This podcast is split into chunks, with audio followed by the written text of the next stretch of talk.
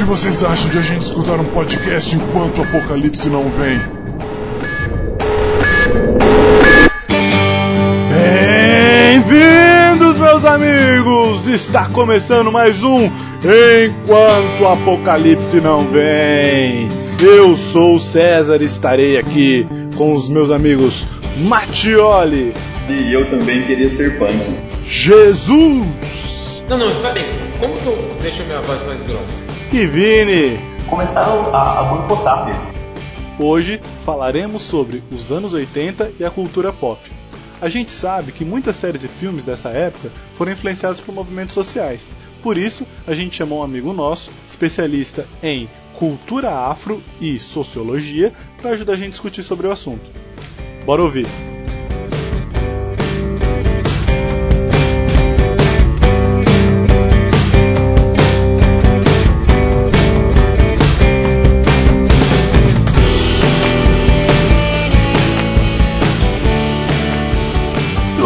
80 muito louco. Pelos anos 80 em si, né, pelo, pelo contraste Brasil e mundo, dentro do século XX, né, o, o Hobsbawm já falava, né, que é o, o século do- dos extremos. Eu acho que os, os anos 80 ele, ele traz um pouco isso. Eu acho que uma coisa que a É. gente não pode nunca deixar de pensar quando se fala de cultura pop é que o Brasil ele tá dentro de um contexto maior que é o contexto da Guerra Fria. Então tudo isso que a gente vem falando até agora se manifestou também no Brasil a partir da década de 60. Ele era muito controverso por conta da ditadura. E a gente só vai começar a receber mais abertamente as influências do que já vinha acontecendo pelo resto do mundo, de uma maneira que pode ser consumido popularmente, né, por isso cultura pop, a partir dos anos 80, né? Tudo que está sendo discutido até agora, no Brasil, existia, tinha os seus movimentos de contestação, os movimentos de luta, todo mundo em busca da aceitação do feminino, dos excluídos, do movimento negro desde muito antes disso, mas era sempre algo subterrâneo, era algo não muito fora do mainstream. E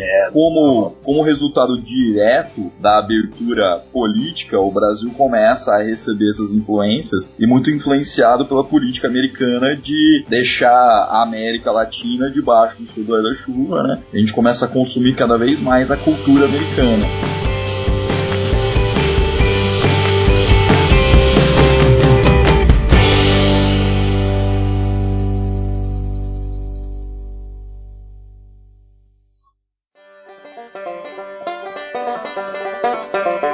Da década de 80, eh, já era comum em filme norte-americano colocarem personagens como o delegado, como um cargo máximo da polícia, sendo um homem negro. E isso quando eles colocavam, por exemplo, o- a- um juiz sendo uma, uma pessoa negra e mulher. Além disso, é muito comum ver esse filme norte-americano, sendo que lá não é realidade também. Lá, juiz não é negro.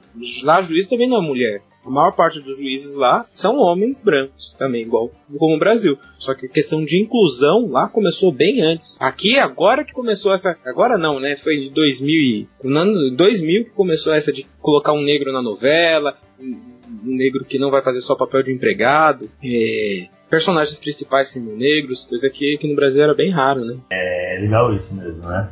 Mas é, essa, essa dinâmica rolou mesmo após a luta dos direitos civis que os caras começaram a, a boicotar mesmo. Então eles têm isso muito forte lá. Martin Luther King, enfim, eles boicotaram durante mais de um ano o- os ônibus. É, ninguém, nenhum negro andava de ônibus enquanto tivesse aquela dinâmica de é, enquanto o negro sentava no fundo do ônibus e chegasse algum branco, ele tinha que levantar para o branco sentar. Então eles, eles falaram assim, ou todo mundo vai ser tratado de uma forma igual aqui, ou então a gente vai pegar no bolso, né? E começaram a boicotar. Esses exemplos que você, o que o Jesus trouxe aí é muito bacana mesmo, porque mostra justamente como funciona né, a sociedade liberal norte-americana, sabe? Eu tenho que representar os caras aqui, mesmo que eles ainda não sejam representados da forma como eu estou colocando no filme, mas eu já vou colocar a representação para esses caras não boicotar o meu filme, para eles não deixarem de assistir, para eles continuarem consumindo. Nos Estados Unidos, eles só começam a aceitar realmente, né? A gente está falando de direitos civis, busca por direitos civis nos anos 60, só vão se efetivar na época dos anos 70, né? Demora 12 anos até efetivamente eles ganharem a igualdade jurídica, o que é um absurdo se você parar para pensar, né?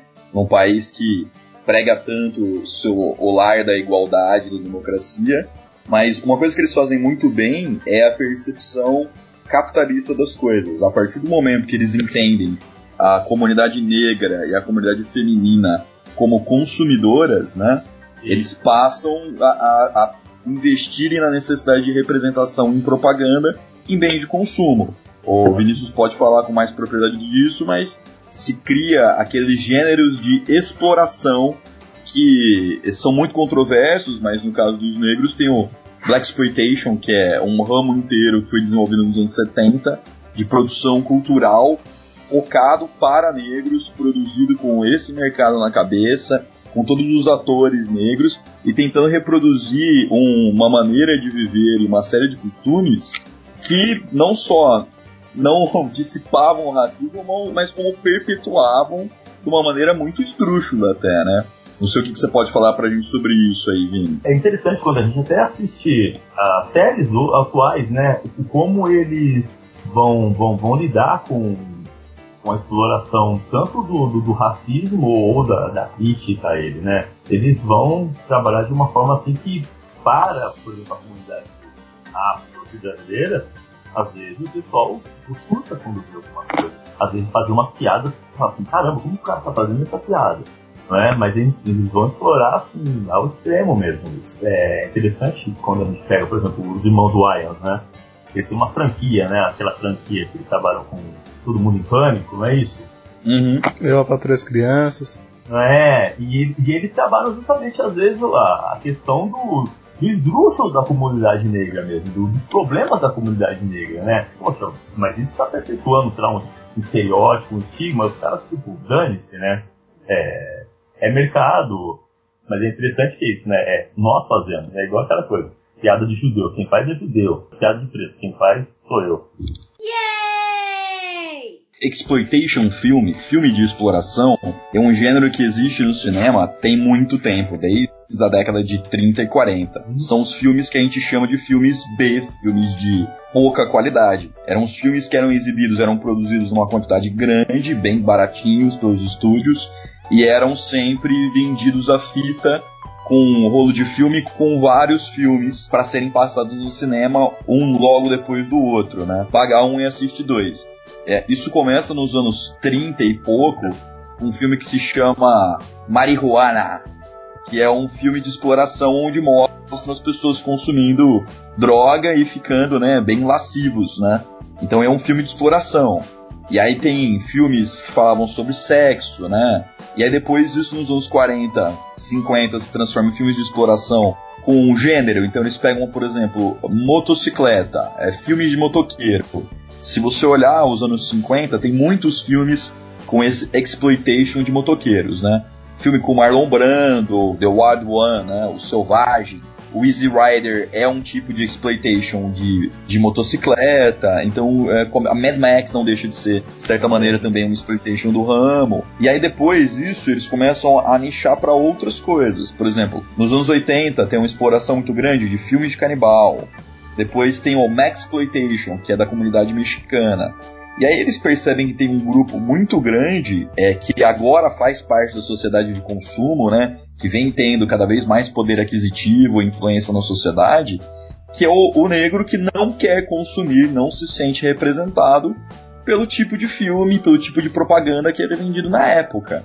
Então ele começa a buscar identificação com outros personagens negros. Há um grande exemplo da importância da representação do negro na cultura pop dos Estados Unidos, e aí o Vini vai ter muito mais para falar disso do que eu, é o caso do Star Trek com o personagem da Uhura, que foi talvez aí a, a primeira representação de uma mulher negra num papel onde ela é relevante, ela é uma das personagens principais, ela é importante para a trama. Então é o, é o lado bom da coisa. É esse exemplo. E aí a gente tem outros tantos exemplos de personagens que eram uma zoeira. Por exemplo, a gente tem o, o Drácula.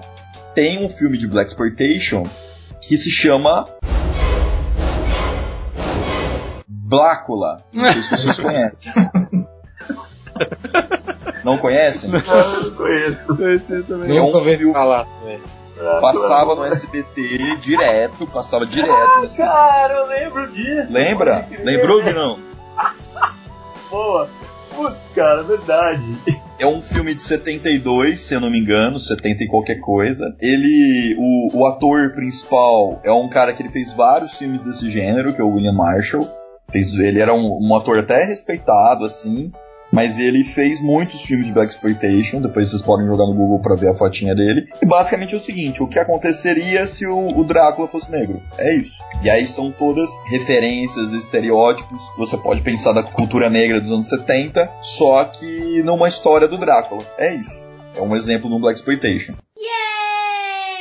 E a questão do, do Black Exploitation é que ele não representava a comunidade negra da época. Quem era politizado não gostava do que estava sendo colocado, porque era sempre o exagero, né? Então eram filmes muito carregados em violência e sexo eram carregados sempre na parte de malandragem, né? E isso era, assim, uma série de símbolos, por exemplo, Black Power, vestimentas, a representação daquilo era sempre pervertida, era sempre colocada de uma maneira um pouco cômica, e quem era politizado não gostava, mas a massa consumia. Porque era a primeira vez que o cara via atores e atrizes negras representando papéis de destaque, papéis de protagonismo.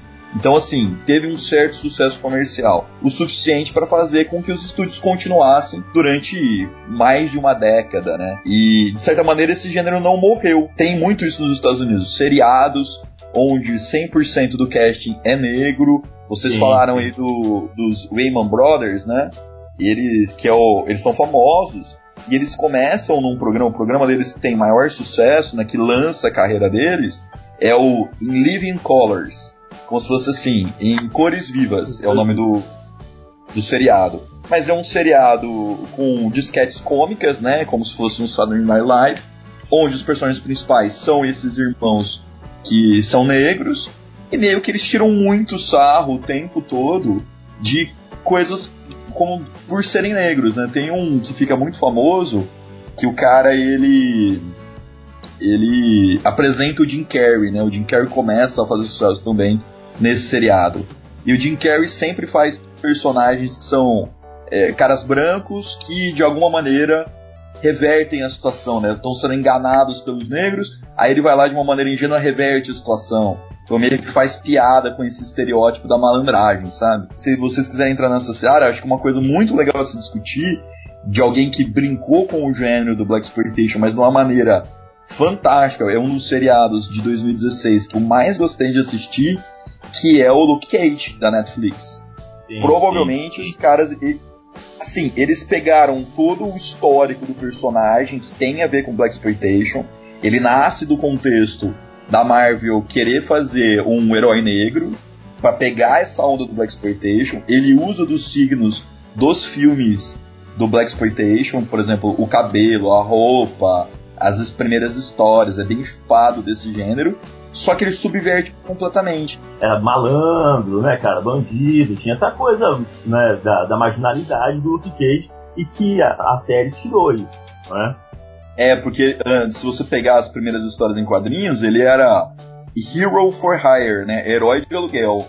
E aí uhum. ele era diferente dos outros caras que eram milionários, né? Que eram todo mundo com a vida muito ganha, ou cientistas super reconhecidos ele era um cara que tinha que trabalhar para viver e aí ele usava os poderes dele para viver. E ele foi o primeiro personagem de quadrinhos ex-presidiário.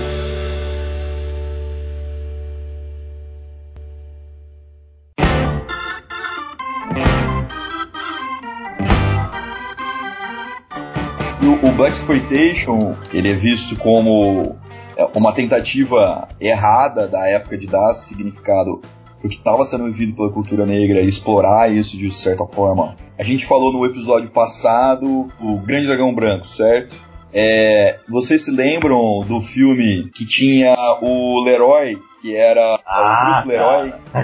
Como não? O último dragão. Quem é, é o né? mestre Shonuff? É, é, o Último Dragão, o nome desse filme, dragão, né? É. é. ele é um Black Exploitation, porque ele pega a onda dos filmes de Kung Fu, que estava na época, né? É, Bruce Lee, mestre total na época. E eles tinham lá o seriado Kung Fu, né? Que tinha bastante representação também, tudo que estava acontecendo. E aí ele vai muito nessa esteira, assim, né? Ele, ele é de 85, esse filme, e ele é um filme de Kung Fu com negros, é isso. E aí tem lá o Bruce Lee e o Bruce Leroy, que é o... o Shonoff, que é o Shogun do Harlem. o Shogun do Harlem, Shonoff. Eu lembro que uma vez eu tava conversando com o Vini sobre esse filme, aí ele falou, nossa cara, adoro esse filme. Primeira vez que vejo tanto negro reunido. Cara, mas é, cara, imagina só nos anos 80, cara, porque nos anos 80 já passava na TV mesmo. Acho que em 87, sim, já tava passando na TV. Imagina, cara, não tinha, cara. Era um ou outro, um ou outro personagem. E dificilmente um personagem que era central, né, e, e herói. E nesse filme todo mundo, cara, do vilão ao mocinho, todo mundo é preto naquele filme, né, cara? Yeah! E tem uma outra coisa, né? Já que a gente tá falando de Netflix e falando de Black Exploitation, a gente tem um outro seriado que tratou muito do tema do feminismo na Netflix recentemente, que foi a Jessica Jones. Que ela, da mesma maneira que o Luke Cage usa muito a cultura negra e só traz atores fodas negros, tem uma qualidade incrível. A gente vê no Jessica Jones a mesma coisa, né? Que é um, um seriado sobre empoderamento feminino. Vocês chegaram a ver? Cara, eu não assisti nenhum, nenhum desses dois seriados. Eu não gosto muito da, de Marvel. Não gosto muito de seriado de super-herói nem filmes. Mas você viu o Último Dragão, você viu o Bruce Leroy. Não, também não. O Último Dragão. Eu não sei o que, que, que tinha na, na TV de vocês, que vocês pegavam um filme bem ruim, né? Cara, pô, Jesus tem coisas celestiais mais importantes. Cara, sério mesmo. Eu, eu, acho que eu ia olhar esse filme de Kung Fu. O personagem tem um Black Power. e eu falar, ah, velho, que doido é isso? É, é de humor, né? Comédia, né? Sim, né? Ele é uma comédia, mas ele, em momento nenhum, ele deixa claro que ele é pastelão, sabe? Não, é, não tem, não tem esse intuito, né, Matioli? Não, ele é, é. um filme de Kung Fu Black Exploitation. Tem filmes muito piores, né, cara, de Black Exploitation. Se você for pegar depois no, no rastro do, do Drácula, tem o, o Jack and Hyde, que é o médico monstro, que é o Dr. Black e Mr. Hyde.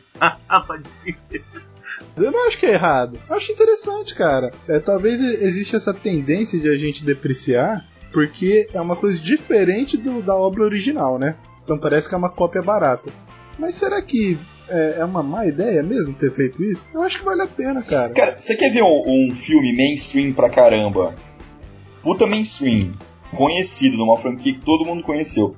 Provavelmente todo mundo viu esse filme. Mas ninguém. Vocês não lembram dele como Black Exploitation? O Living Let Die, de 1973, que é um filme do James Bond, cara. Que é um, um outro dia para morrer, né? Living Let Die, não sei como foi traduzido no Brasil. Que é, é com 007 só, só vive e deixe morrer, uma coisa assim. É um filme de Black Exploitation. É, quem que é o criminoso principal desse filme? Vocês não vão lembrar, mas é o Kananga. Que é o cara que ele tem uma droga poderosa, e, a, e aí o cara ele precisa ir lá, o, o James Bond precisa ir lá e lutar contra essa organização criminosa para impedir essa droga, dela continuar a ser produzida. Cara, é um filme Black Exploitation. Todos os vilões são é, negros, com características de vilões de Black Exploitation. E tá lá o James Bond, Roger Moore, galegão, lutando contra os caras. Ah, mas eu acho que isso faz toda a diferença, Matiori. O fato de você ter um, o, o protagonista branco. Mas assim, esse filme é Black Exploitation total. Ele se passa lá em Nova Orleans. Não sei se vocês se lembram disso.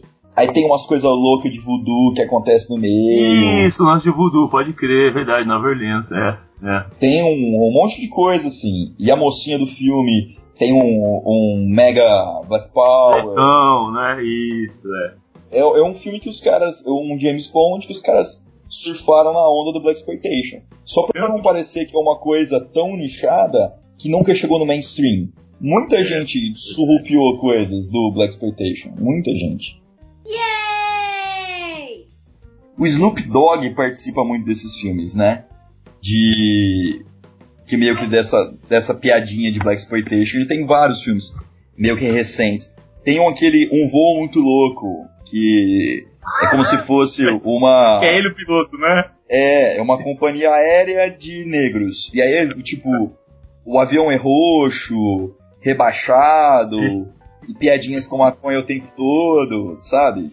O Snoop Dogg entrou muito nessa onda nos anos 90 de fazer filmes que eram Black Exploitations, meio tirando sarro de Black Exploitation, sabe? Mas deixa, eu, deixa eu concluir então. O Black Exploitation é negativo ou positivo pro racismo? As duas coisas. Ele foi negativo porque ele reproduz muitos estereótipos ruins. Ele, de certa maneira, retrata o negro numa posição onde você coloca muito mais os elementos associados a defeitos, vou, tô fazendo aspas aqui com os dedos, tá? Vocês não estão vendo, mas a defeitos como, por exemplo, a hipersexualidade, a agressividade, incapacidade de seguir hierarquia e ordem. Tudo isso é exacerbado nos Black Exploitations. Isso é ruim. Ele está transmitindo estereótipos muito ruins. Em compensação, foi o que abriu a porta para a produção cultural pensada para ser consumida por negros e o que levou depois produções com melhor qualidade. Então, para mim, tem um lado bom e um lado ruim, né? Uma moeda com dois lados, aí o Black Exploitation. Se abre o mercado, isso dá depois gás para que pensem e produzam para esse mercado e começam a produzir coisas com mais substância. E foi a porta de entrada para muitos artistas que não teriam espaço. A própria, falei novamente, né, a Uhura, é, ela foi um exemplo de como é, esse espaço no mercado foi usado de uma boa maneira. Tá, ela é a Michelle Nichols, Inclusive, ela tem uma história muito legal, acho que o Vini pode contar melhor do que eu, não sei se você sabe essa história. Que a atriz, a Michelle Nichols, ela começou a fazer o Star Trek, né, que é o Jornada nas Estrelas. E, assim, era um, um trampo super legal, onde ela é importante, ela faz parte aí do core dos personagens, né? Os personagens principais da série. Ela tem um posto onde ela é uma tenente, ela é respeitada pela tripulação, só que ao mesmo tempo ela ficava aparecendo sempre de mini saia, ficava o Capitão Kirk meio flertando com ela, meio tendo uma apaixonite por ela. Então ela não gostava dessa, desses aspectos do personagem dela. Ela achava que ela estava sendo colocada no lugar do negro mesmo, sabe? Como a mulher que tá aqui só porque é boazuda e tal. E ela pensou em desistir do papel. E quem fez com que ela não desistisse desse papel foi o Martin Luther King numa conversa com ela explicando para ela a importância de se ter uma mulher numa posição de poder, numa posição relevante, numa série de TV que era vista por toda a comunidade, pelos Estados Unidos inteiro. Isso é tão importante que você vê atrizes depois citando o quão a representação foi importante para elas. A Whoopi Goldberg uh, disse que resolveu ser atriz por ver a Michelle Nichols representar a Uhura no Star Trek. Assim como a, a Zoe Saldana, que depois ela, ela fez o papel, né? Nessas, nos remakes novos do Star Trek. Ela que faz a Uhura. E ela faz isso como uma homenagem. Porque para a comunidade negra ela teve um papel muito grande de representação. De certa maneira, isso só foi possível por conta do Black Exploitation. E a NASA utiliza ela também, não, não utiliza, Matioli? Como, como uma campanha depois? Sim, sim. Ela ah. fica ela, ela vira um ícone mesmo na época, tanto por, porque aí ela tem, ela atinge dois grupos é, minorizados, né? Tanto os negros quanto as mulheres. É. A NASA utiliza ela como, como uma campanha, uma campanha de incentivo a jovens também negros, né, para o ingresso na, nos programas espaciais e tudo mais. Então tem isso, né? É, por um lado está explorando o negativo, mas por outro lado está mostrando, né? Pelo menos está mostrando a, a Michelle, ela passa por um processo uma, uma vez, né, que ela estava sendo exibida na mídia, o programa ele fez um sucesso relativo. Hoje ele é cult, né, mas na época ele teve problemas para para ganhar a grande mídia. Ele tem um, uma, a gente pode fazer depois um só falando de Star Trek. Mas quando o seriado começa a ficar realmente conhecido e famoso, ela tem uma entrevista interessante que ela fala assim: várias pessoas me abordavam na rua depois, quando o seriado começou a ganhar fama, e diziam que eu era muito linda, que eu era muito bonita. E que eles não sabiam que uma negra podia ser tão bonita. Tão bonita. Cara, olha que loucura, que, que coisa maluca. Porque assim, ela teve a oportunidade de estar lá na frente das câmeras e, é. e de certa maneira, dar visibilidade para uma coisa tava, não teria visibilidade se não fosse dessa forma, né? Se não fosse. Ela quebrou esses paradigmas, ela quebrou esse preconceito com o trabalho dela. Então tem uma vontade, tem um lado. Né? Tem um lado positivo, né, cara? E tem um episódio que eles gravam, é um episódio X que os caras erram lá no teletransporte e eles ficam. vão pro mundo do trocado, né? Onde o Spock é malvado e ele tem um cavanhaque, o Zulu também é malvado, tem uma cicatrizona na cara, todo mundo é malvado. E o, o Kirk trocou de lugar sem saber, foi pra esse mundo bizarro onde todo mundo é malvado. E a Uhura, ela tá nesse episódio com um topzinho, uma sainha e a barriga de fora. Cara, Ai, cara. pirou nela por causa disso. O pessoal pirou, pirou, pirou nela. E é uma representação da beleza da negra, né? Que até então é, vem por conta dessa hipersexualidade do Black Exploitation, mas lá era retratado, foi percebido como um ponto positivo. Então, de forma. O Black Exploitation, então. É, como que é? Black Exploitation. Isso, Black, Exploita- Black Exploitation. Ele. Ele que- que conseguiu trazer, por exemplo, os seriados como o Maluco do Pedaço, então. Eu, eu não sei dizer se ele não teria existido, mas que ele flerta bastante com os elementos, ele flerta. Por um lado, tem essa exploração do, do, do racismo, né? mas por outro lado, tem a questão da representatividade. Então os caras, eles começam a se ver na mídia, coisa que eles não se viam, né? Eles estão se vendo na mídia. E aí cria o que a gente chama de empoderamento. Poxa, então eu também quero participar. E aí a consciência vai se ampliando e aí os caras começam a exigir outros papéis, entendeu? Bom, mas eu não quero, tá ok, eu quero participar. Estamos participando já, mas só nesse papel? Não, por que só nesse papel? Não, por que só com essa representação? Por que só com essa carga de estereótipo? Nós somos outras coisas também. E aí as coisas vão avançando, entendeu? Por isso que o Martioli disse, é e não é. Porque, por um lado, é ruim, porque tem essa exploração do estereótipo, mas por outro lado também é positivo, porque dá uma, uma representatividade, né? Tem uma, uma cena num, num filme do, do Mordomo da Casa Branca, vocês assistiram? Sim. a Martial assistiu tudo. um momento em que o, o- uma- tem uma cena rápida em que o, o filho do mordomo, né, quando ele já tá naquela cruzada andando juntamente com os Panteras Negras, né, as- na luta pelos direitos civis, e que ele tá conversando numa sala com o Martin Luther King. E aí é, o Martin Luther King acho que tá perguntando o que os pais fazem e tal, e aí ele critica, ele fala que o pai dele é pai Tomás, é um, um- um termo que eles utilizam para os negros que trabalham na casa dos outros, né, que são negros são negros eles vão chamar sem consciência, sub, subservientes e coisas assim. E aí o Martin Luther King faz uma observação e fala para ele não falar isso do pai dele, e ele fala que os pais Tomás são pessoas importantes na luta, porque são essas pessoas que mostram para o branco justamente que os negros também são capazes de trabalhar, de estar dentro de uma dinâmica como todo mundo, que eles não são violentos, que eles são pessoas também bem educadas. Então ele fala assim, o pai Tomás tem uma importância nisso, né? Cara, vou aproveitar que o Vini falou do.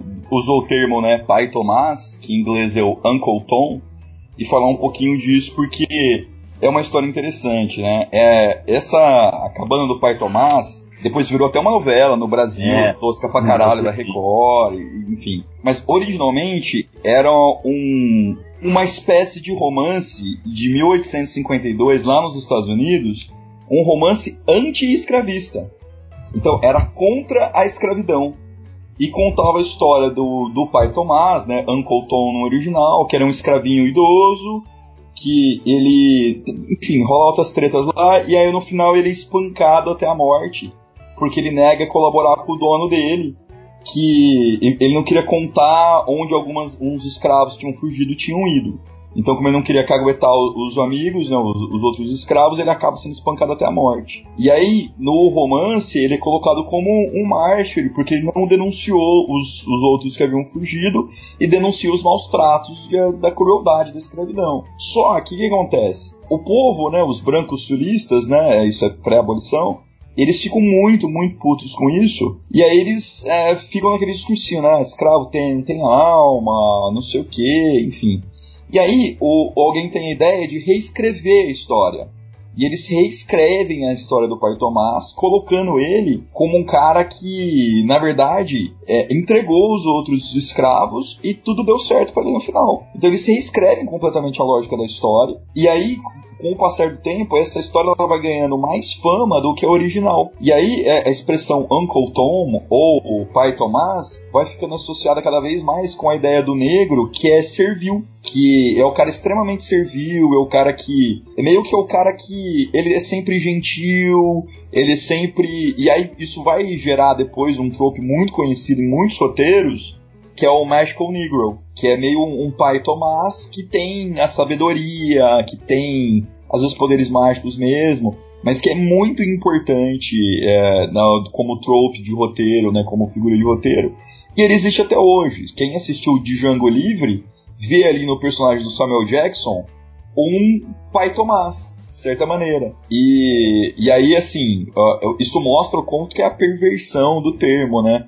Começa uma história anti-escravidão e depois vai se associar com alguém que era pró-escravidão, enfim. Então, acho que interessante pelo menos explicar o termo para quem não conhece ou nunca tinha ouvido. Como o Matioli falou, justamente teve uma novela aqui que ela é muito engraçado no aspecto, enfim, engraçado nesse sentido da, da polêmica mesmo, porque o ator que fez aqui o Pai Tomás, ele é branco, né? Os caras pintaram ele, né? Fez o famoso blackface. E ele fazia os dois papéis, né? Fazia o papel do Pai Tomás, depois ia fazer o papel do, do, acho que do Abraham Lincoln também. Mas enfim, os caras, enfim, é uma crítica muito grande que tem justamente por conta disso, né? O cara chamado Sérgio Cardoso, os caras pintam ele para ele fazer o papel papel de pai Tomás juntamente com a Ruth de Souza, que era a negra, a esposa dele, enfim. Mas acho que isso é, é coisa pra gente discutir em outro, em outro episódio. Outro episódio aqui.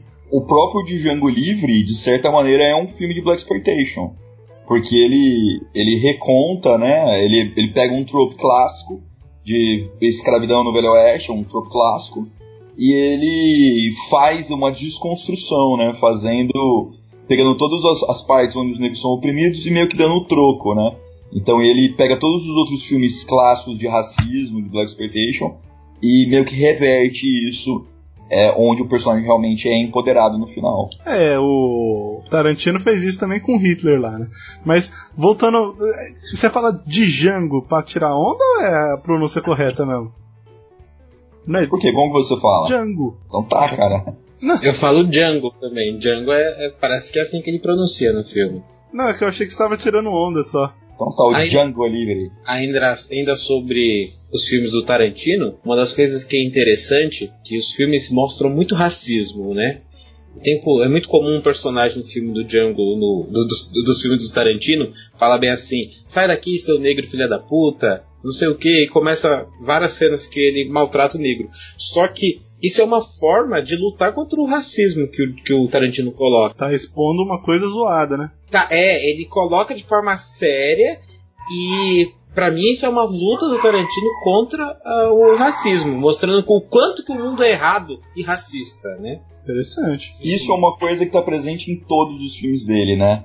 Ele é um ele é um, um, diretor que ele tem uma opção de ele não mascara essas situações. Todos os filmes dele o racismo de alguma maneira se tem um personagem negro, esse personagem em algum momento vai ser chamado de crioulo, esse personagem vai sofrer algum preconceito, né? É um exemplo muito diferente de outros filmes que a gente vê de Velho Oeste, onde é, o contexto da época some. Ele não faz isso. Se você for ver qualquer filme dele, tá lá, né?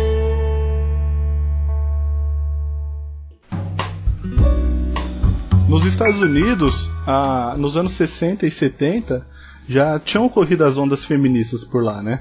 Nos Estados Unidos tem muito, muito a ver também com o lance da guerra, né? Que os homens iam pra guerra e as mulheres elas tinham que trabalhar e tem aquele lance do we can do it. Ou não tem nada a ver isso aí? Os homens, né, que vão pra guerra e aí as mulheres também acabam tendo que, que trabalhar, né? A tensão, tem que sair de casa mesmo, aquele, aquele padrão mesmo acaba, né? De, da, da papai e mamãe ali, né? Os caras estão pra guerra, o corpo tá comendo e a mulherada também tá indo pra guerra, obviamente. Mas quem tá segurando a onda da casa é a mulher também, trabalhando na indústria, né, cara? E então essa justamente essa imagem, né, da, né, nós, nós, nós podemos fazer isso. Quando as mulheres começam a trabalhar e elas sentem que elas são capazes de manter a família com o dinheiro que ela mesma ganha, eu acho que isso acaba promovendo a ideia do divórcio, naturalmente. Porque muitas mulheres, elas ficavam, e até hoje ainda ficam, em alguns casos, com os homens, por conta de uma dependência financeira. Mas eu acredito que isso mudou, principalmente nos anos 80. O que, que vocês acham dessa relação entre a, a grana, a mulher conquistando um, um, lugar no mercado de trabalho e a relação com os divórcios? Cara, isso tem tudo a ver, né? A partir do momento que a mulher se sente mais independente, ela, ela consegue é, se separar do marido, ela consegue, ela sabe que pode cuidar dos filhos sozinhos. E isso acontece em vários seriados norte-americanos, essa, essa questão do divórcio, né? De mostrando que a mulher é independente e agora ela não dependia mais de ficar vivendo às custas do marido, sendo que o marido traía ela. É que tá tudo relacionado, né?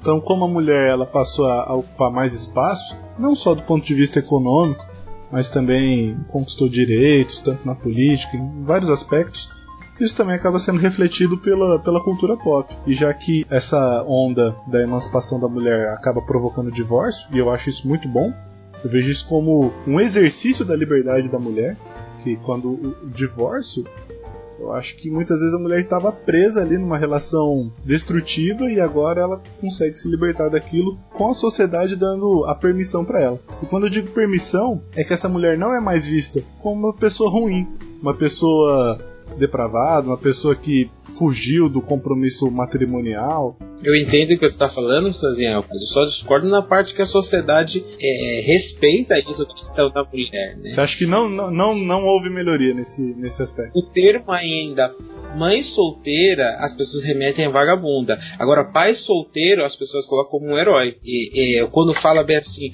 o cara cria o filho sozinho, da pessoa fala, nossa, que. Tanto é que é muito comum ver comerci... é, comerciais onde um pai está brincando com a filha e ele é tido como um herói por isso, porque ele está brincando com a filha, coisa que, tipo, não existe heroísmo nisso, né? Sim, é a responsabilidade dele, tanto quanto da mãe. É, deveria ser algo, algo normal. Compartilhado. E as pessoas ficam as pessoas ficam até comovidas quando isso acontece, quando vê cenas desse tipo. Yay!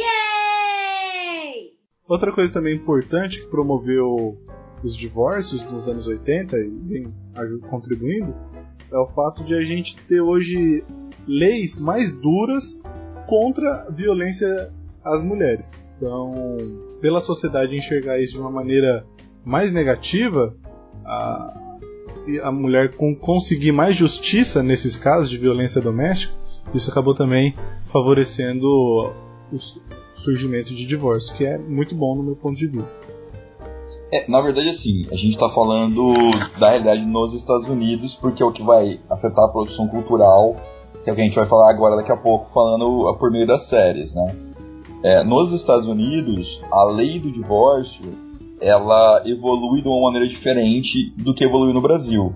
Então a gente. Eu não vou me remeter lá desde a década de 20, como funcionava, mas o que é o ponto mais interessante é que tem uma mudança.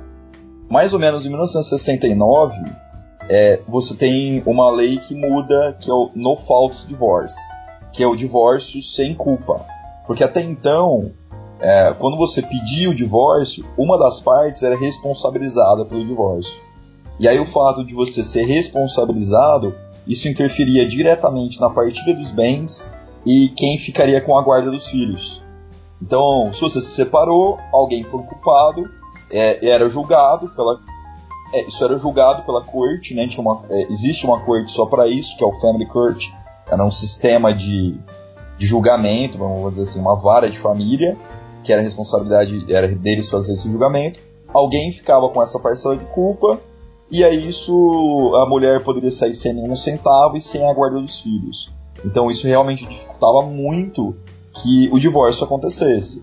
Porque o homem tendo mais posses, geralmente também mais instruído, ele poderia é, culpar, né, culpabilizar a esposa, e aí a esposa ficaria sem nada né, na partilha de bens e sem a guarda dos filhos. Isso muda em 69 nos Estados Unidos, depois vai mudando nos outros estados, lá estado por estado, mas isso vai acontecer. Isso meio que 68 até 86 vão acontecendo essas mudanças na lei. E aí nos anos 80 você tem o boom do divórcio, que é um reflexo direto dessa nova lei. Isso faz com que o número de divórcios nos Estados Unidos cresça muito, né, mais do que dobre na década de 80. Isso gera uma, uma necessidade de a sociedade lidar com isso. Como você lida com uma família que não é mais uma família nuclear. E aí isso pode ser percebido em praticamente, de alguma maneira, em praticamente todos os filmes e séries dos anos 80 nos Estados Unidos. Lembrando que a gente está falando dos Estados Unidos como referência. Onde, em algum ponto, você tem uma família que não pode não ser dos personagens principais, mas tem, de qualquer maneira, uma família que ou não tem a mãe, ou não tem o pai, ou que os pais são divorciados, e você precisa lidar com isso de certa forma, né? Eu conseguiria enumerar desde o ET, que é uma família onde tem sua mãe, não se fala onde está o pai, até o Quero Ser Grande, até os outros seriados que a gente vai falar aqui, onde você tem uma família sem o núcleo, né? Sem o pai e a mãe. Você tem um pai ou o outro, né? Um, um, um responsável ou o outro apenas. Isso é um resultado direto da lei do divórcio. De certa maneira, eu vou agora lucubrar, né, e muito além, é, talvez seja uma maneira que os produtores acharam, né, os diretores acharam, de se, se relacionar, se contactar, né, ter um, um contato com os filhos de casais divorciados.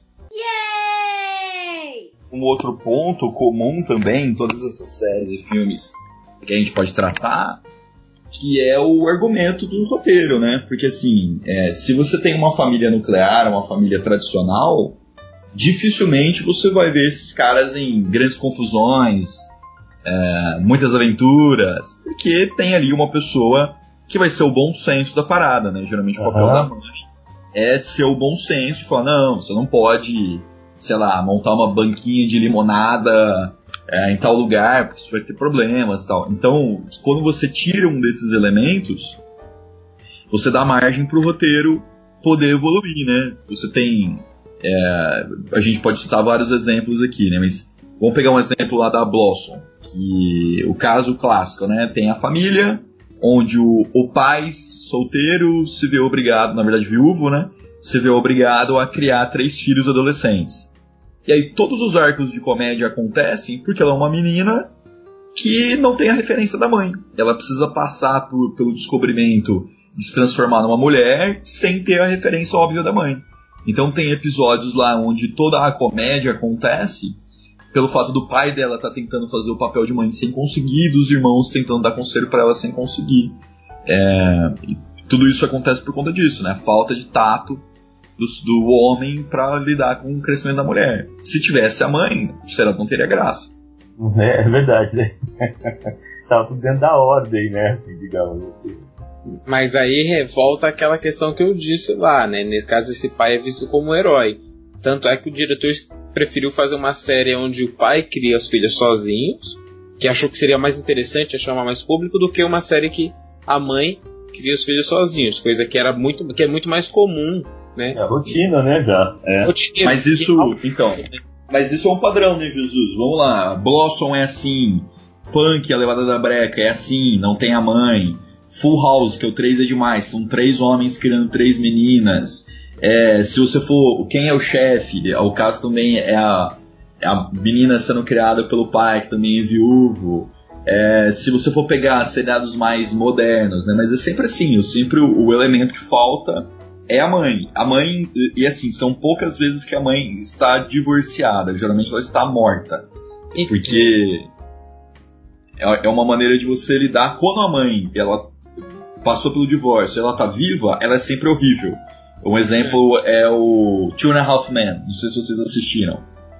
Que a mãe lá do menino, ela é horrível. A, a Judith, ela é uma pessoa horrível. E assim, você fica com dó do Alan, que é ex-marido dela, e fica com dó do filho porque ela é uma pessoa horrível. Sim, mas isso é preconceituoso na TV, né? É, eu também acho que é uma questão de, de preconceito, né? É uma motivação machista que, de deixar personagens homens na, na série. Mas é pelo tom da comédia, assim. Eu não estou dizendo que vocês estão errados. É machismo sim, só que é pelo tom da comédia. Porque se for o contrário, se for a mãe solteira ou o pai que é horrível, divorciado horrível, que, sei lá, é alcoólatra, qualquer coisa assim, isso ganha um peso dramático muito grande. Porque assim, qual que seria a inadequação? Da mãe não saber lidar com. É muito mais fácil você colocar um homem que não sabe criar uma mulher, não sabe criar um menino e gerar situações dramáticas daí do que o contrário. É, mas é que você parte do pressuposto que as mães cuidam melhor do, dos filhos, alguma coisa por aí, né? Que já é um problema também. Pressuposto não, né? É, É, pressuposto nossa que a mãe é essa, né? deveria saber cuidar de uma filha, né? Sendo que na verdade na teoria não deveria ser assim. Exato. É que aí que tá. Um dos critérios para você criar uma situação de humor, uma situação onde você tenha comicidade, onde as pessoas vão rir, é pelo estranhamento, é pelo absurdo da situação. Então, quando você, você pega e, e cria o absurdo da situação, aí que vem a graça, aí que vem a comédia das coisas. Não, eu entendi o que você falou, e eu concordo. Eu só tô falando assim que é curioso a gente estabelecer como padrão que é a mãe que sabe cuidar da família, entendeu? Quando deveria ser uma coisa meio que dividida entre pai e mãe. Eu acho que isso já é um reflexo do, de uma sociedade machista. Sim, eu É concordo. exatamente isso. Na sociedade machista, então, ela já estipula previamente que mulher tem que saber cuidar de criança, né? Isso Homem que não. o homem, exato. O homem não precisa saber cuidar da família. E aí que dá essa- situação engraçada que o Matioli tá falando. De o cara não saber o que fazer e tal, já que ele é um homem. E lembrando que a gente não é obrigado a relembrar esse fato pra, pra ficar engraçado. Por exemplo, existem seriados como Gilmore Girls. É, não sei nem falar, Gilmore Girls. Gilmore é, Girls. É, esse mesmo. Que trata de uma mãe solteira que cria uma filha e é engraçado da mesma forma. A gente tem essa. Uma cultural a gente achar que. Que com, com um homem seria mais engraçado, né? Sim. Só que não, não, não é necessário isso, né? É porque também seria estranho se a mãe não soubesse criar filho. Também seria legal, né? Que é esse caso aí que você citou. Também seria legal, é, esse é o caso do seriado, né? A mãe não sabe lidar com os problemas. E é igual, legal igual, só que a questão é que o cinema só quer focar É. em um. Tanto é que para cada Não, sete seriados onde o pai as- cria as mães sozinhas, tem um ao contrário, né? Tá, não é? Existe sim. Mas tem. Eu me lembro agora de uma cena. Eu não lembro o filme, tá? Mas é que aquela menina Chloe Moretz, que depois ela fez o. o Kick-Ass e outras milhões de Ah, coisas sei, mais sei, importantes fez depois. É, tem um filme que ela tem a primeira menstruação. Ela tá na casa de um namoradinho dela, assim, e ela tem a primeira menstruação. E, cara, é hilário, porque ninguém sabe o que fazer, e ela não sabe o que tá acontecendo com ela. Aí tem uma parte que ela fica mega envergonhada, ela encosta na parede, ela suja a parede de sangue. E aí o cara acha que ela tá morrendo e começa todo mundo a gritar desesperado. Pega uma toalha, chama o médico e não sei o que. E só vai entrando cada vez mais homens na cena e eles vão piorando, piorando, piorando a situação. Até um ponto que chega uma mulher e resolve tudo com um passo de mágica, sabe? Não, o que tá acontecendo é isso, tal, tal, tal. Então é esse tipo de estranheza que gera ó, a comicidade da coisa. Ô Matioli, é, aquele seriado, a Punk, Levada da Breca. Você lembra como que é que o contexto do, da série? Qual que é a sinopse? No primeiro episódio, a gente descobre que essa menininha, a Punk, ela tá morando num apartamento abandonado, num prédio não muito legal. E o zelador do prédio, o Harry, descobre ela lá e a gente fica a gente aprende como ela chegou nessa situação. O fato é que ela foi, a família dela foi abandonada. O pai dela abandonou a família quando ela era muito pequenininha, tinha dois anos de idade. E aí ela foi fazer uma viagem com a mãe para Chicago. A mãe deixa ela no mercado e abandona ela, deixa ela abandonada. E aí ela tem que se virar para sobreviver. E ela descobre uma menininha, a Katia no Brasil, né, que é a Cherry no original, e que ela fala que tem um apartamento vago no prédio dela e ela fica se escondendo no apartamento. Até que o zelador, que é um velhinho rabugento, viúvo, descobre ela lá e fica tentando empurrar ela pro serviço social. Mas aí ele vai se afeiçoando pela menina, né? Ele tem um coração de ouro, na verdade, a gente descobre. E ele acaba virando pai adotivo da menina. E aí mostra as aventuras dela com os amiguinhos. Toda a graça do seriado é o fato dele ser um velho rabugento, tendo que lidar com uma das menininhas mais fofas do mundo. Cara, que medo ela ser abandonada no mercado, cara. É punk, literalmente, né, cara, o negócio. E aí a gente entra num- numa questão interessante do punk, que ela tem muitos episódios que são especiais, né? Vamos colocar assim. é, after, after School Specials. Não sei se vocês já ouviram falar desse termo. Não. É tipo, é tipo Chaves em Acapulco lá? então, mais ou menos. O After School Special, ele é um, um trope de roteiro que é quando você pega um, uma questão séria e você discute essa questão num seriado que é para porque qualquer ideia desses seriados, né? São seriados para crianças, adolescentes e eles passavam no horário, eles começavam a ser exibidos a partir da hora que as crianças voltam para casa, né? Depois da escola. Por isso que é After School. Hum. E, e aí ele trata de questões importantes. Por exemplo, vocês se lembram do episódio de Punk em que ela lida com as crianças que ela conhece no orfanato que usam drogas? Não. Tem um episódio que trata das crianças que usam drogas. E aí as crianças ficam fazendo lá pressão, as meninas descoladas ficam fazendo pressão nela para usar droga também. E aí é um episódio que fala como dizer não às drogas. Legal. Tem um episódio tem um episódio, esse com certeza vocês vão lembrar, esse me marcou cara, muito. tem nada a ver com Chaves no Acapulco, cara. Você falou mais, mais ou menos. O cara só quis ser gentil. Mais ou menos. Não tem nada a ver, cara. Eu não queria te desmoralizar, cara. Isso não tem amizade.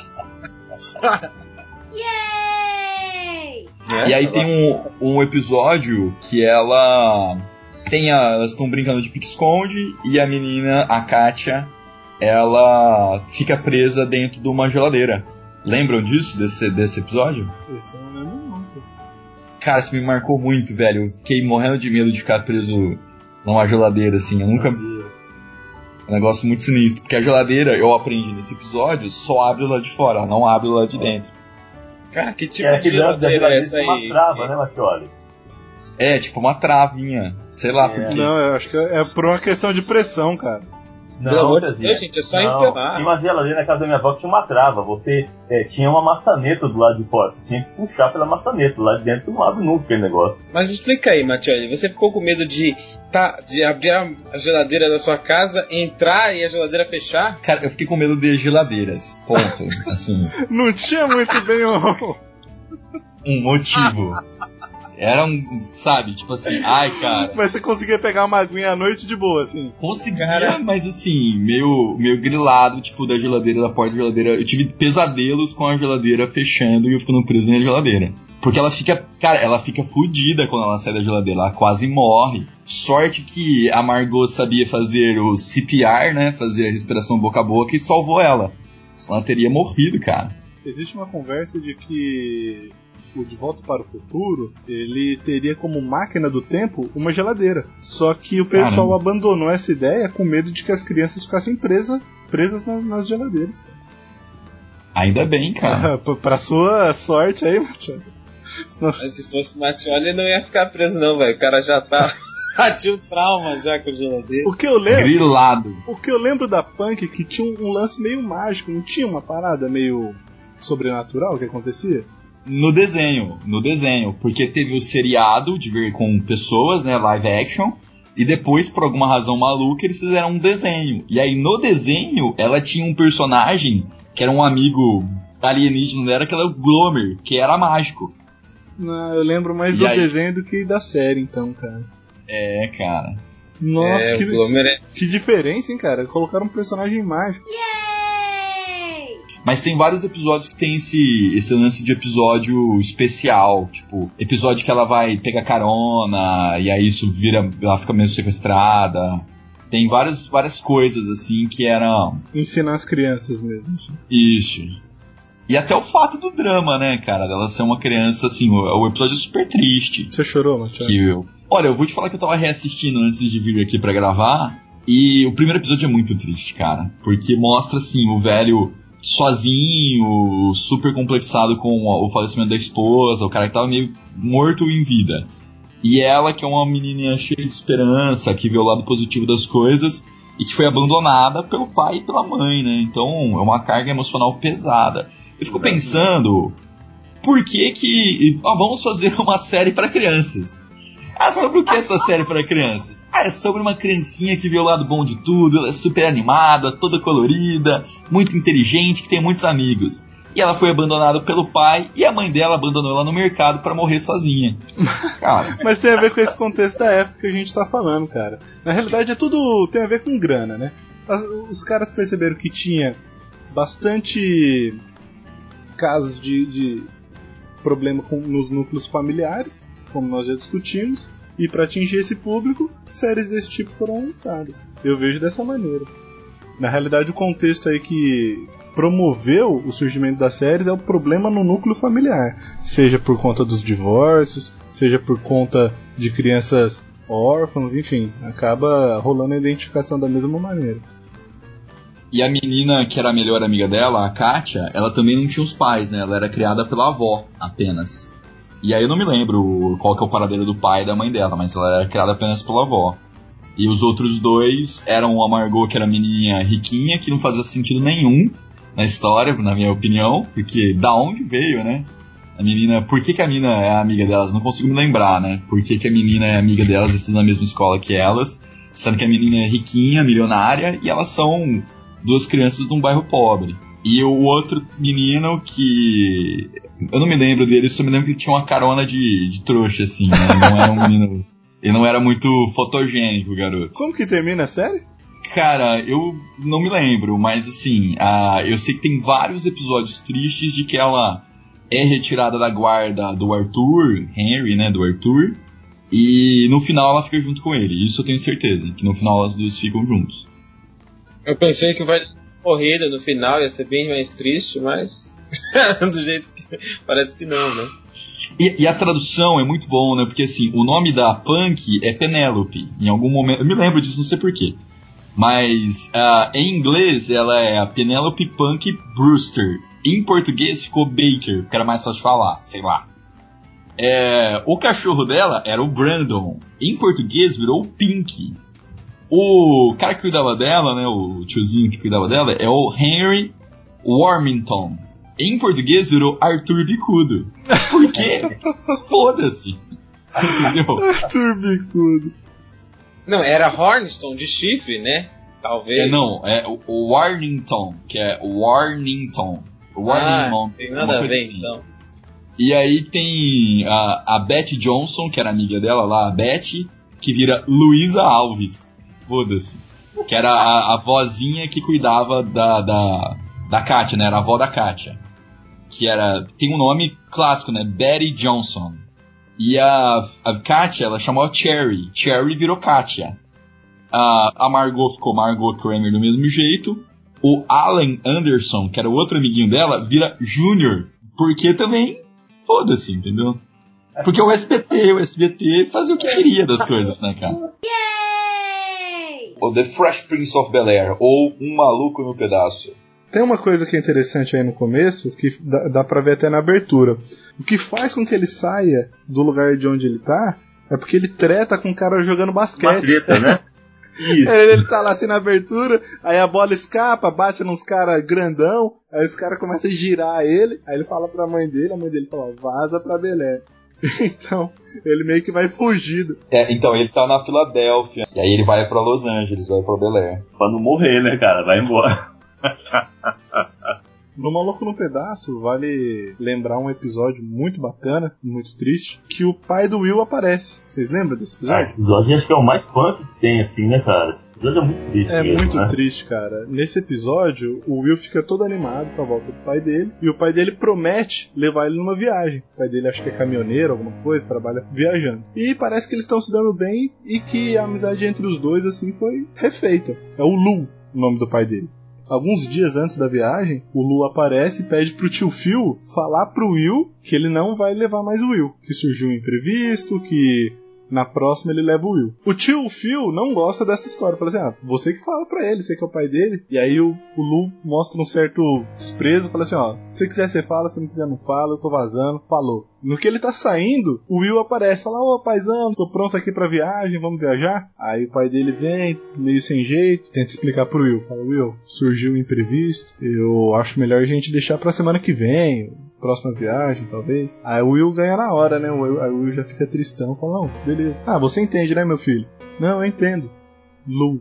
Aí ele chama o pai dele pelo nome, né? Antes ele tava chamando de pai. Aí o pai dele fica meio sem jeito e vai embora. Depois que o pai dele sai, ele mostra pro tio Phil que ele tinha comprado um presente. Presente que ele ia dar pro pai dele, acaba não dando, é uma estátua com um homem abraçando uma criança, como um pai abraçando um filho. E aí o Will começa a chorar, abraça o tio Phil e fica perguntando por que, que ele não gosta de mim, o que, que eu fiz. Esse episódio é se chorar mesmo, assim, porque é uma puta dor dele ali, né, é, cara? Ele, tudo que ele queria era ser aceito pelo pai, cara. E o pai dele parece que não liga para ele de jeito nenhum e vai embora. Não consegue o amor paterno.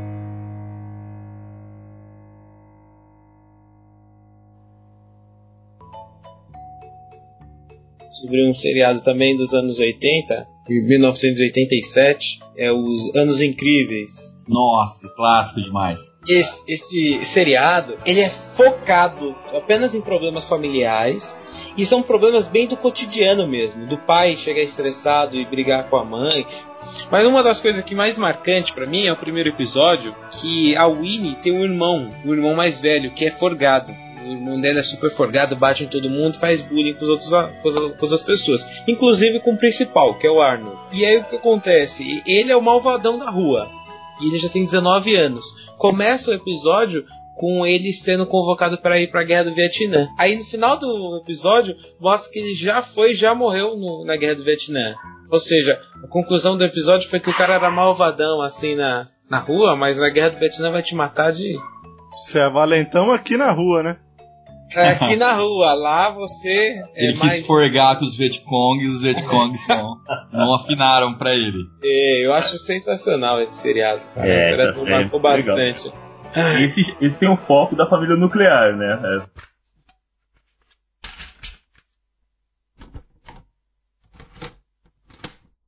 É. Marcou bastante. Esse, esse, esse, esse,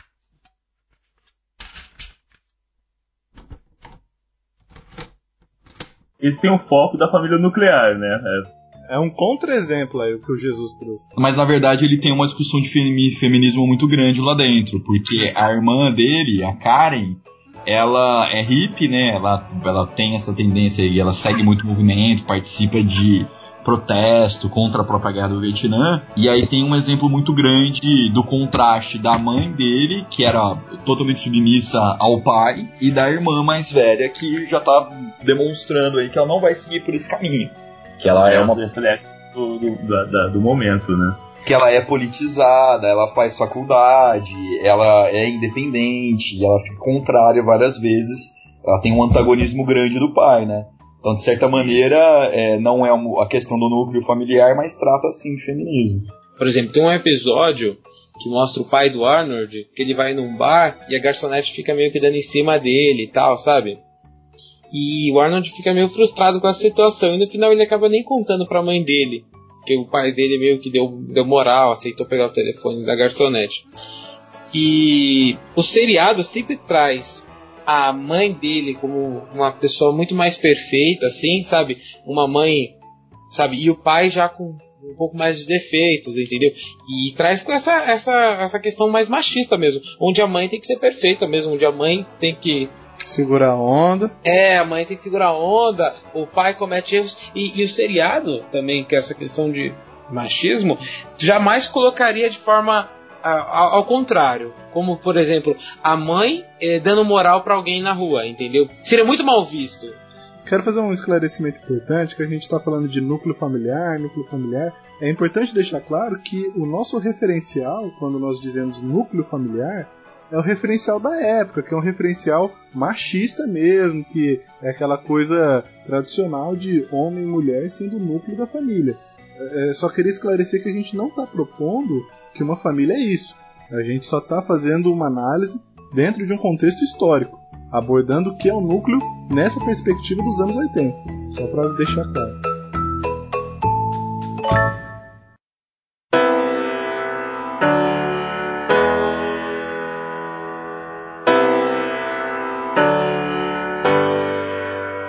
Eu acho que tem um, uma série que não, não entra aqui, né? Porque ela não foi produzida nos anos 80, mas que ela é, dá para falar muito sobre tudo isso porque ela se propõe a contar a história dos Estados Unidos como pano de fundo, que é o Mad Men.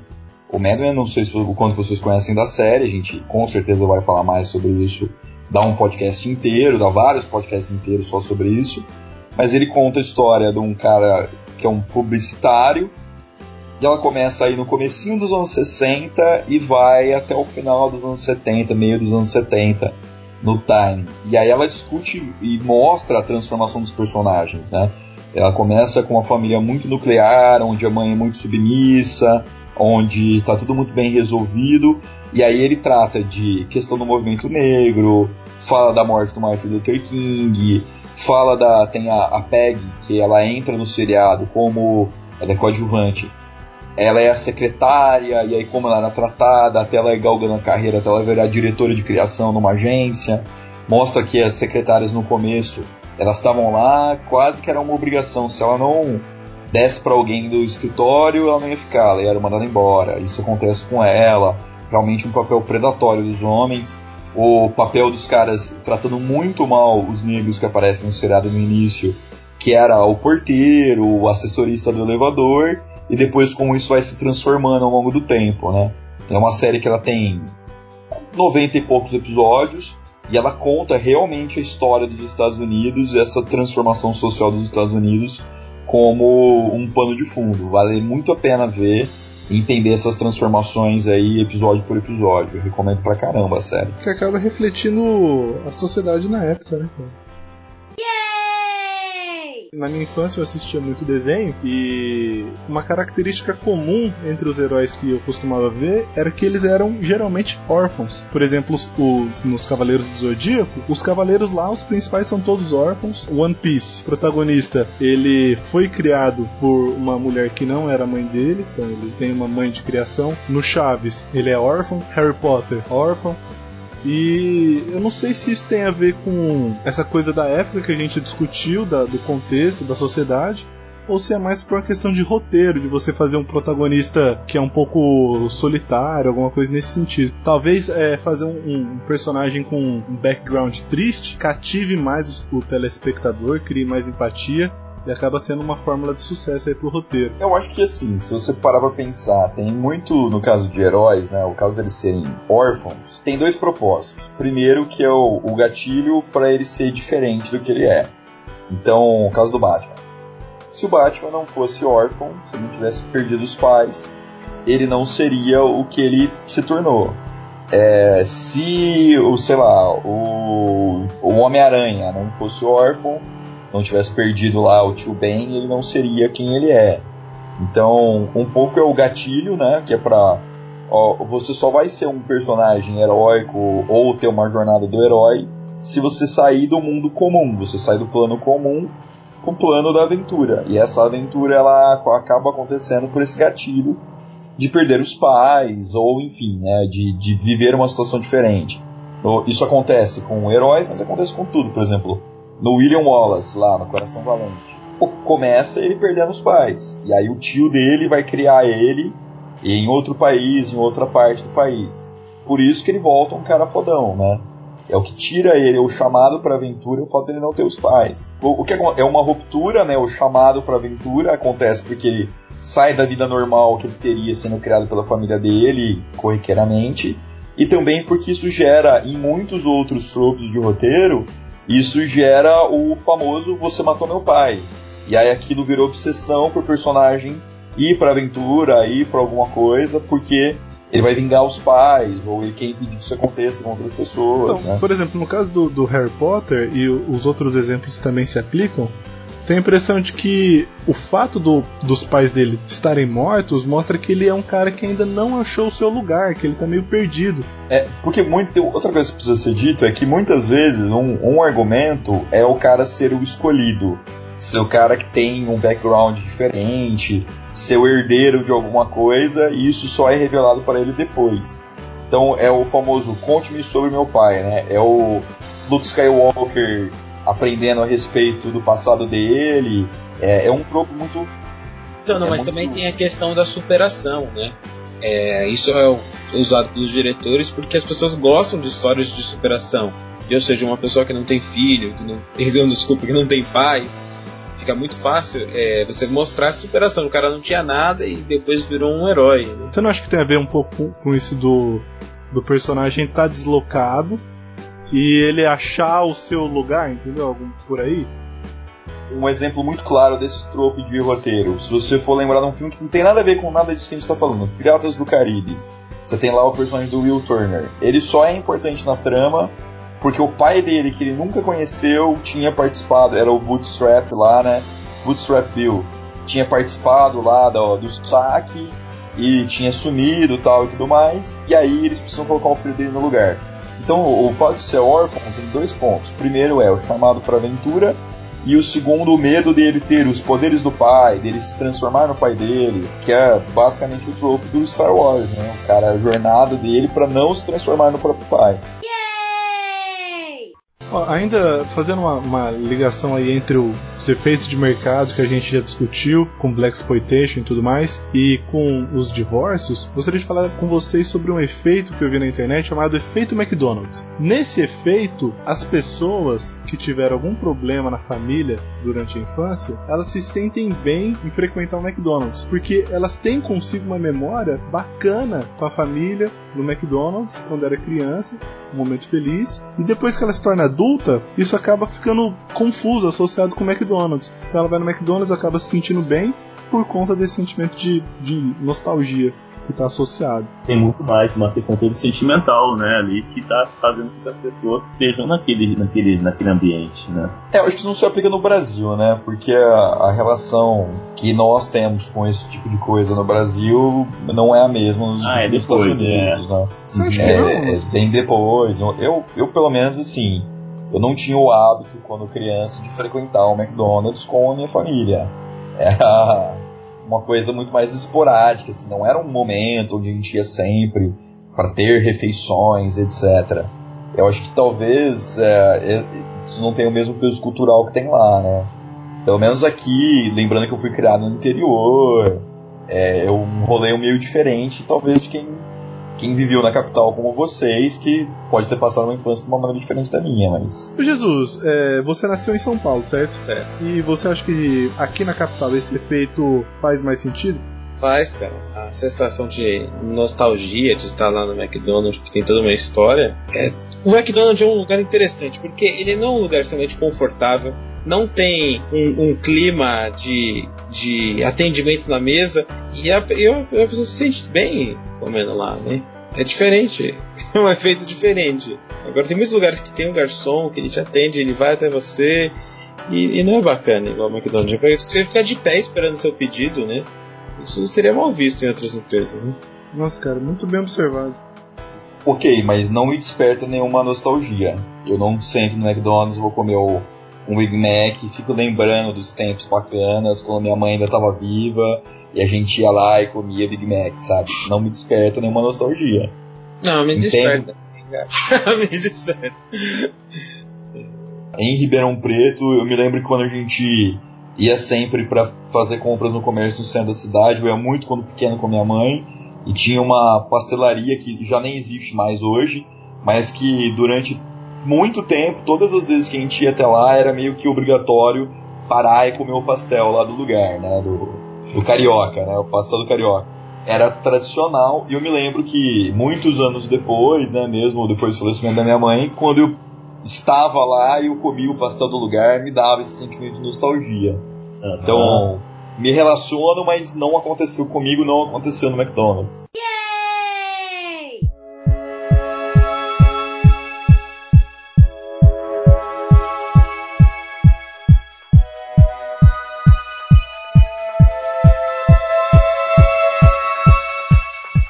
falei nos Estados Unidos aí do lanche, é, vários, várias cidades norte-americanas proibiram o lanche. É, uma- várias cidades, principalmente a Califórnia, proibiram esse negócio de, proibir, de brinquedos junto com comida de baixa qualidade, né? Ou seja, com altas taxas de gordura e açúcar. No entanto, a maior parte dos Estados Unidos ainda pode ter. E no Brasil foi proposta uma lei que foi negada em julho de 2014, onde queria fazer equivalente, mas não passou. Cara, isso é uma coisa curiosa, né? É uma decisão. Minha esposa tá grávida, né? Não, não sei se todos sabem. Mas a Ah, gente. não, cara, parabéns, sabia não. É, cara, agora logo logo teremos aí a Beatriz pra criar, pra cuidar.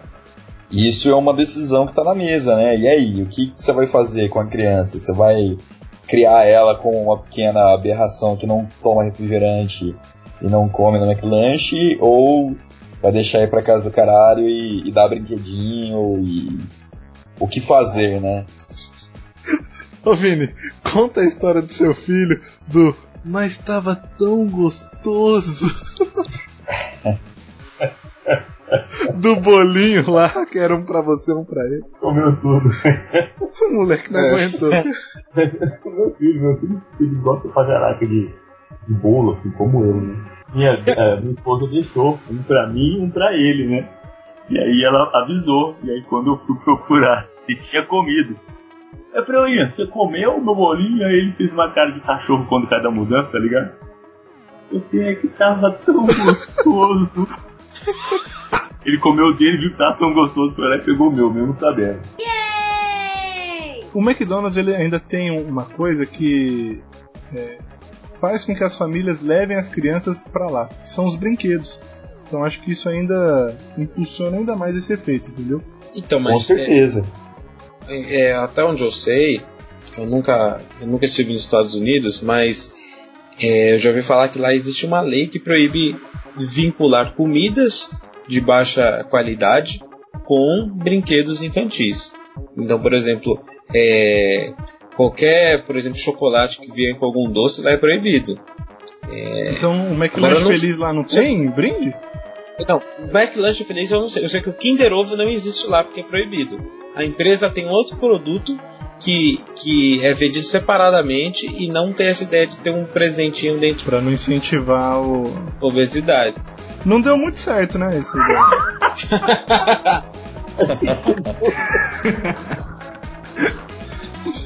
funcionando, não tá funcionando muito bem.